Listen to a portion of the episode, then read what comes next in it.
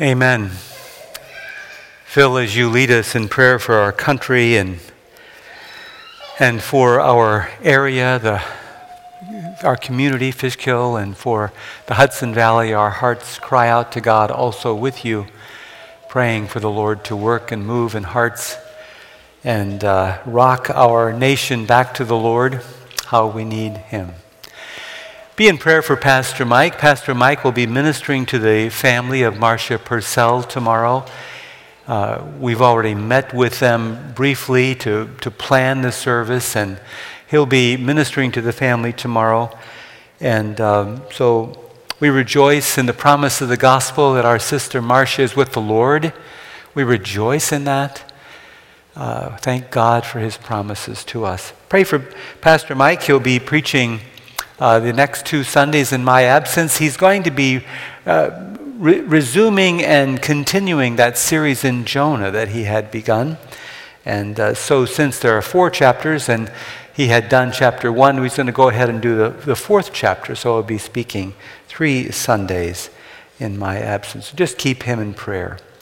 I assure you that Barb and I will have you in prayer as we are away. We pray for, for our church. We pray for the Constitution Committee and the, the elders and, and the, uh, the search team. We just all need to pray for each other as we uh, seek the Lord together.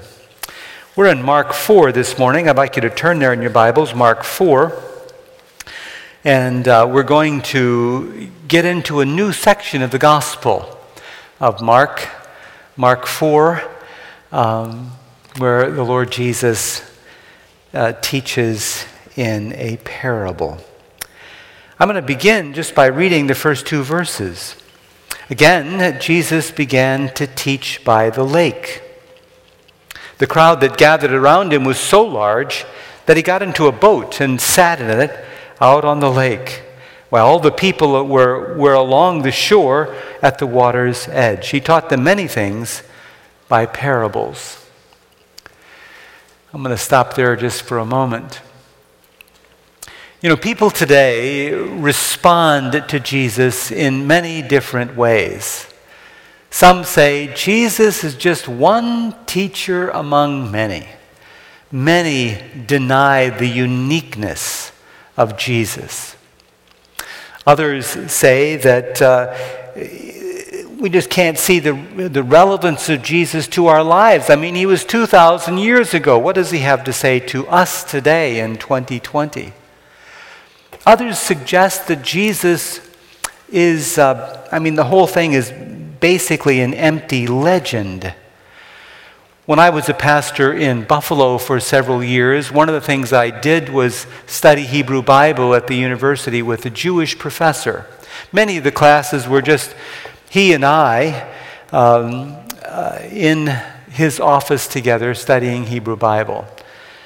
Um, in the course of time, uh, you know, we talked about, well, we didn't talk a lot about personal things, but I did learn his view of Jesus. He said that, you know, in the, in the ancient Roman world, there were many, there were many legends of dying and rising gods. And so he dismissed Jesus and dismissed Christianity as based on a legend.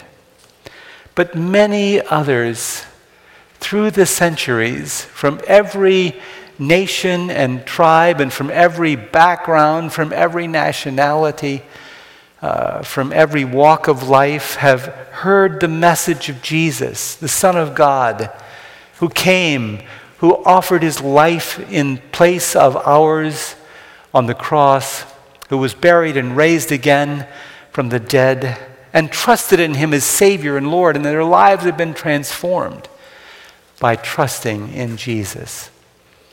Well, if there are many responses to Jesus today, there certainly were also in his own day as well.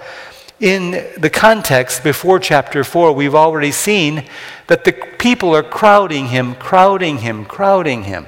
I think this is about the tenth time when, when he says in chapter 4, verses 1 and 2, that there was a large crowd there. I think it's the tenth time that he has spoken of the crowds. And the crowds are so many here that he has to get in the boat. so we can have a stable place uh, from which to teach the people. They're gathered all along the, the, uh, the, the, the, coast, and he, and he teaches them along the, uh, the, uh, the, the shore. But others are rejecting him. The leaders are saying he has to die, he has to go. So keep this in mind. Keep in mind the varied responses to Jesus as we come to this passage. We have to keep this historical situation in mind. Notice it says he spoke to them in parables, verse 2. Now we ought to just take a moment to think about parables. Most parables, uh, in one way or another, use a triadic form or a three figure form. That is, there's an authority figure, God, or a father, or a king, or a master. And there are two underlings. Uh, one obeys and one disobeys. One pleases the authority figure and one displeases the authority figure. So that, that triadic, that threefold uh, structure. And there's often a surprise in the uh, parables, a catch. And we miss the catch, we miss the surprise very often for two reasons. Number one, we're too familiar with the story. We've read it many times. And number two, we can't adequately get into the skin of the original hearers. Let me illustrate what I mean. Two men went up to the temple to pray. One was a Pharisee, and one was a tax collector. Now, if you're listening to that story, you, you really admire the Pharisees. The Pharisees are so dedicated to God. They dedicate their lives to, to obedience of the law. You have a very high regard for the Pharisees, and you hate the tax collectors. The tax collectors are selling out to Rome. And so you're quite sure which one of these is going to come out well. But of course, there's a surprise. There is God to whom they are praying. The Pharisee is bragging, and the, and the tax collector can't, won't even lift his eyes to heaven. He beats his chest. God, have mercy on me, a sinner. And it is he who goes home justified before God. It's astonishing how surprising that little story is to its original hearers. Or think of another story. You have a father who has two sons. The younger son wants his father's his share of the inheritance. He runs off and he wastes it all. The other son, the older son, stays at home with his father. Well, you're sure who's right in this case. But of course, as the story develops, the the prodigal son returns and repents and begs God, begs his father for repentance, and is welcomed back with open arms. The older son stands outside and refuses to participate in the joy. And the story ends with the father pleading with the older son, Come in and join in the party, join in the joy. So it's really unexpectedly, quite unexpectedly, it's the prodigal who pleases the father by his repentance. It is the older brother who does not. It's very astonishing. Or one more example. Think of the story of the Samaritan. The parable is known to us as the Good Samaritan, which is for, for the original hearers is, is an oxymoron. There is no such thing. Uh, it's the priests and the Levites were, were highly regarded in society. They're, they're our leaders, they're dedicated to God. But in this story, the priest goes by the wounded man, the Levite goes by the wounded man, and a Samaritan. The hated Samaritan is the one who stops and, and gives himself, takes care of the man, and takes him to, to safety. So there, there, again and again, there's this surprise. And it is the fact that we are not adequately in the historical situation that we lose the powerful impact of these stories. They are really powerful. And they certainly invite thought. Well, Jesus is teaching in parables. And we see, we're going to see this threefold, this triadic structure also in this parable as we look at it. Um, so the parables invite us to think. I mean, if you're addressing a crowd that includes people who are quite hostile, think about how warm it is to say, Let me tell you a story. The kingdom of heaven is like I mean, it's a way of engaging their minds. It's a way of making them think about kingdom truth that is presented, and hopefully through the side door of a story to engage them and to welcome them into considering kingdom truth. Well, let's read the story in this case. Um, he taught them many things by parables, and in his teaching said, Listen. A farmer went out to sow his seed. As he was scattering the seed, some fell along the path. And the birds came, up, uh, came and ate it up. Some fell on rocky places where it did not have much soil. It sprang up quickly because the soil was shallow. But when the sun came up, the plants were scorched and they withered because they had no root. Other seed fell among thorns which grew up and choked the plants so that they did not bear grain. Still, other seed fell on good soil. It came up, grew, and produced a crop, multiplying 30, 60, or even 100 times. And then he said, He who has ears to hear, let him hear. That's the story. Now, one of the things I want you to notice is what frames the story.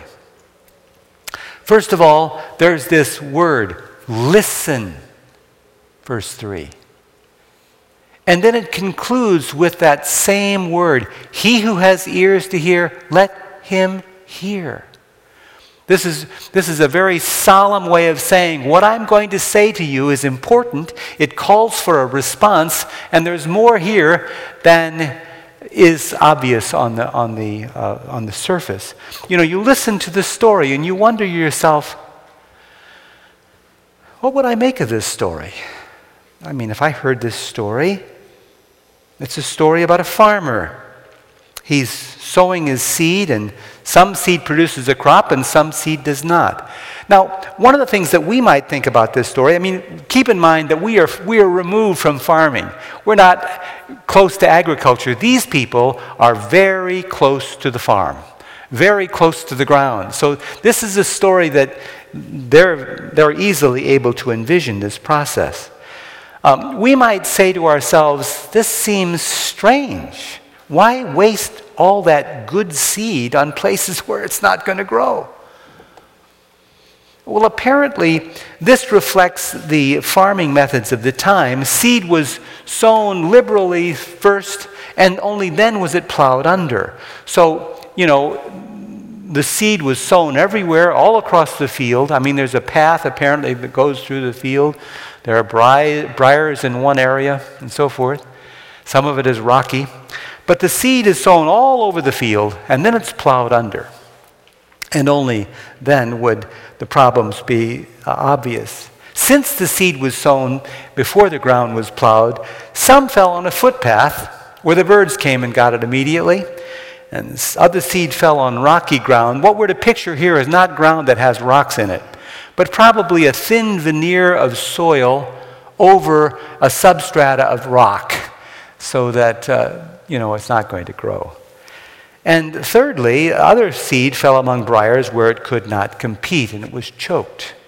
And other seed fell on good ground and produced a crop. Some 30, some 60, some a hundredfold. So a wealth of, of produce comes.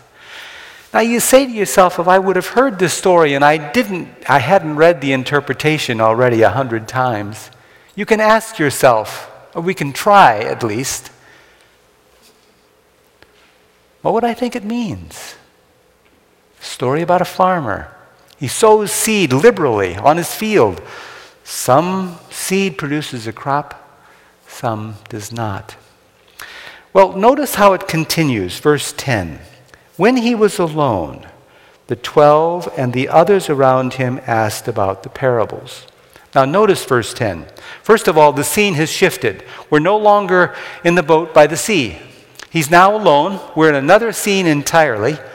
And uh, his disciples ask him about the parables. Notice the word parables is in the plural. So they're not only asking about this one, they're asking about his teaching. He's teaching about parables. They're now alone. And in that context, he's asked, What about the parables?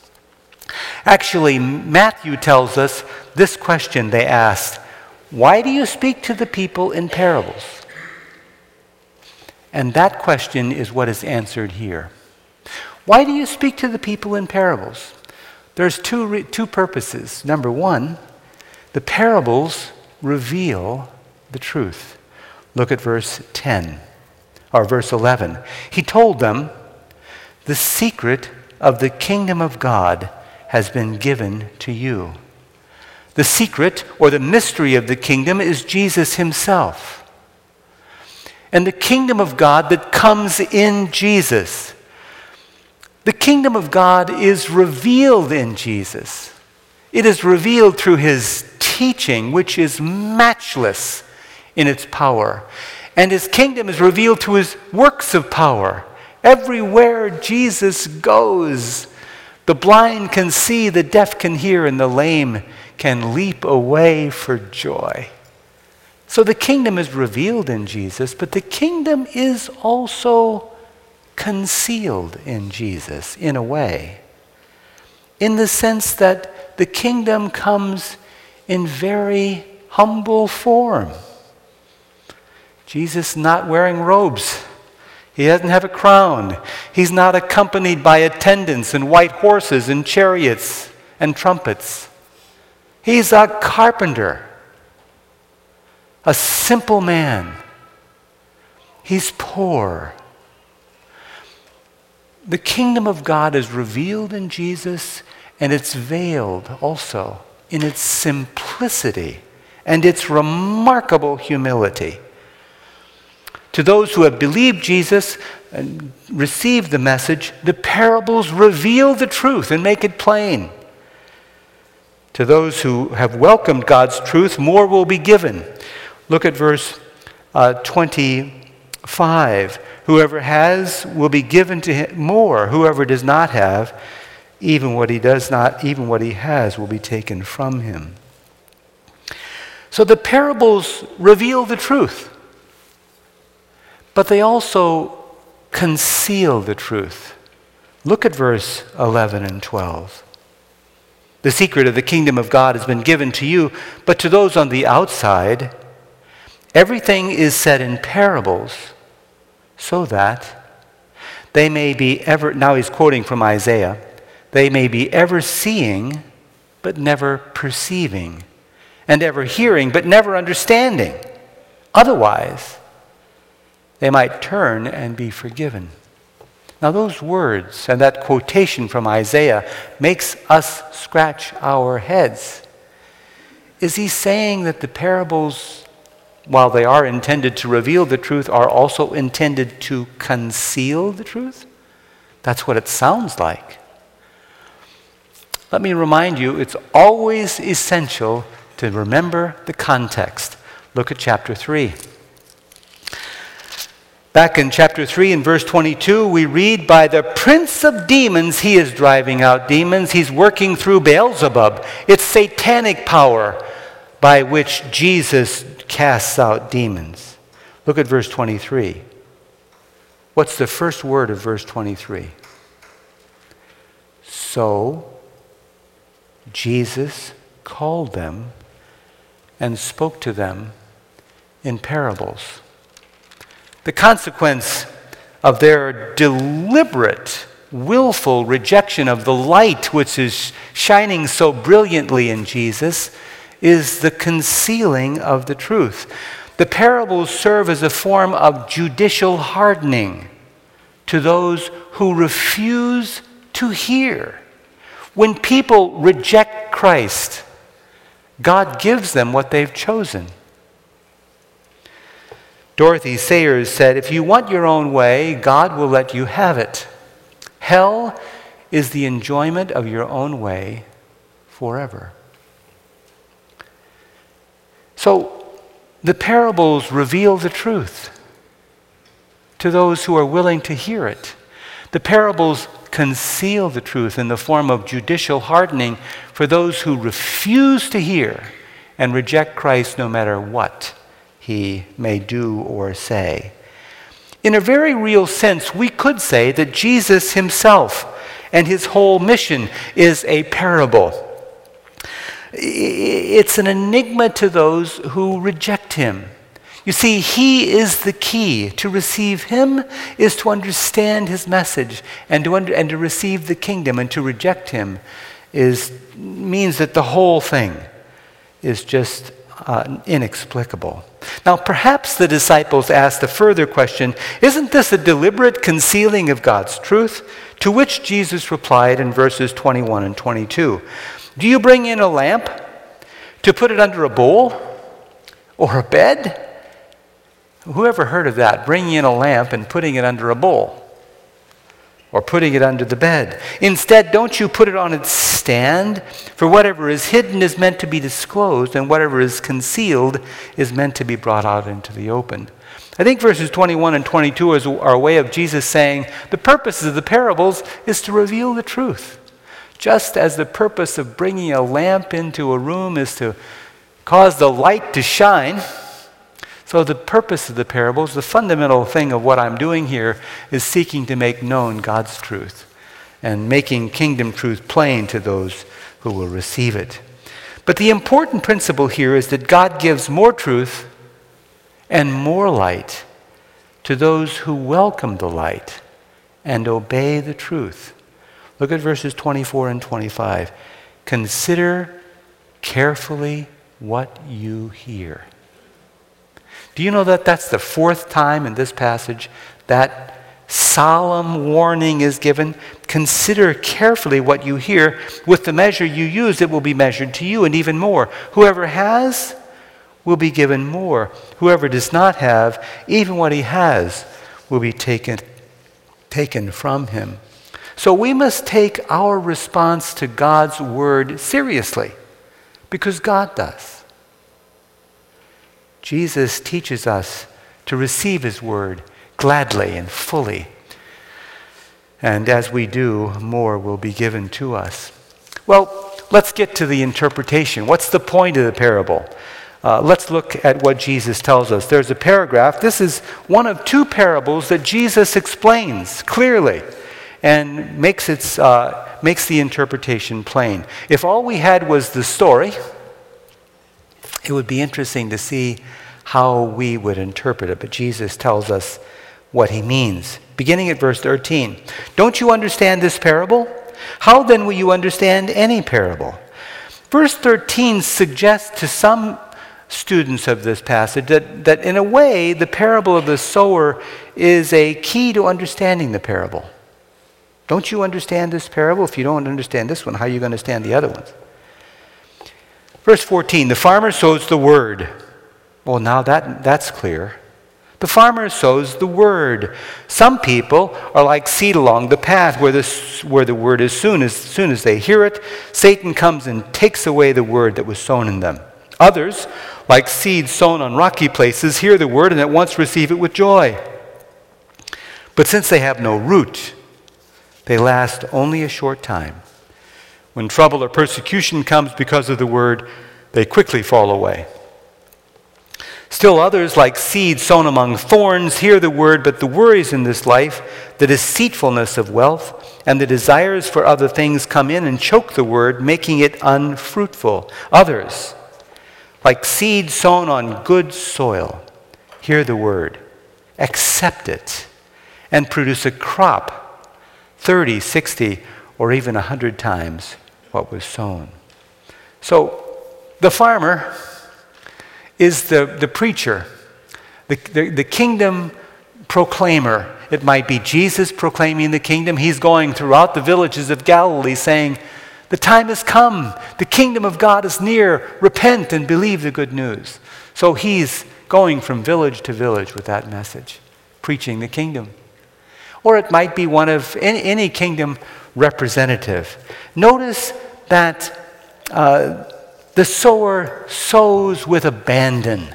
This is, this is a parable about the sower spreading the, the word everywhere, liberally, everywhere. God gives his word of invitation, his word of good news ever, everywhere to all, liberally, generously, including all, excluding no one. The unproductive soils are people who reject the message. They reject it for various reasons, but they reject it. It does not take root and produce fruit. First of all, on the path it's eaten by birds. This refers to the work of Satan. Satan takes the message away before it takes root. Satan is the enemy of the kingdom who binds the minds of unbelievers, who blinds the minds of unbelievers. One could think of Judas, the traitor, one of the twelve, who heard the message often, but who never believed.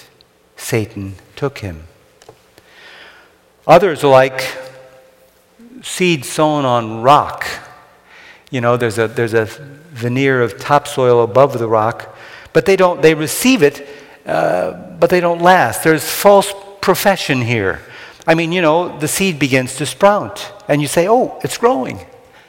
But there's no root, there's no depth. It's not real. Since they lack root, they last only a short time. You know, when I was serving as an assistant pastor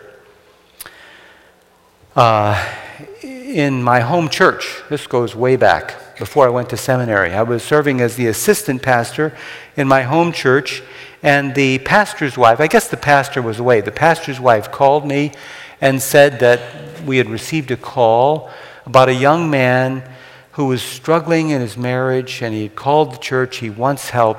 Would you go to his home and see him? So I did. I went to his home, met this young guy. I don't remember his name. Uh, this was a long, long time ago. And we talked together. And in the course of our conversation, we talked about his marriage, but I presented the story of Jesus and the call, the gospel, and the call to faith. And he, he received it. He professed faith. And, um, and then he began to come to church.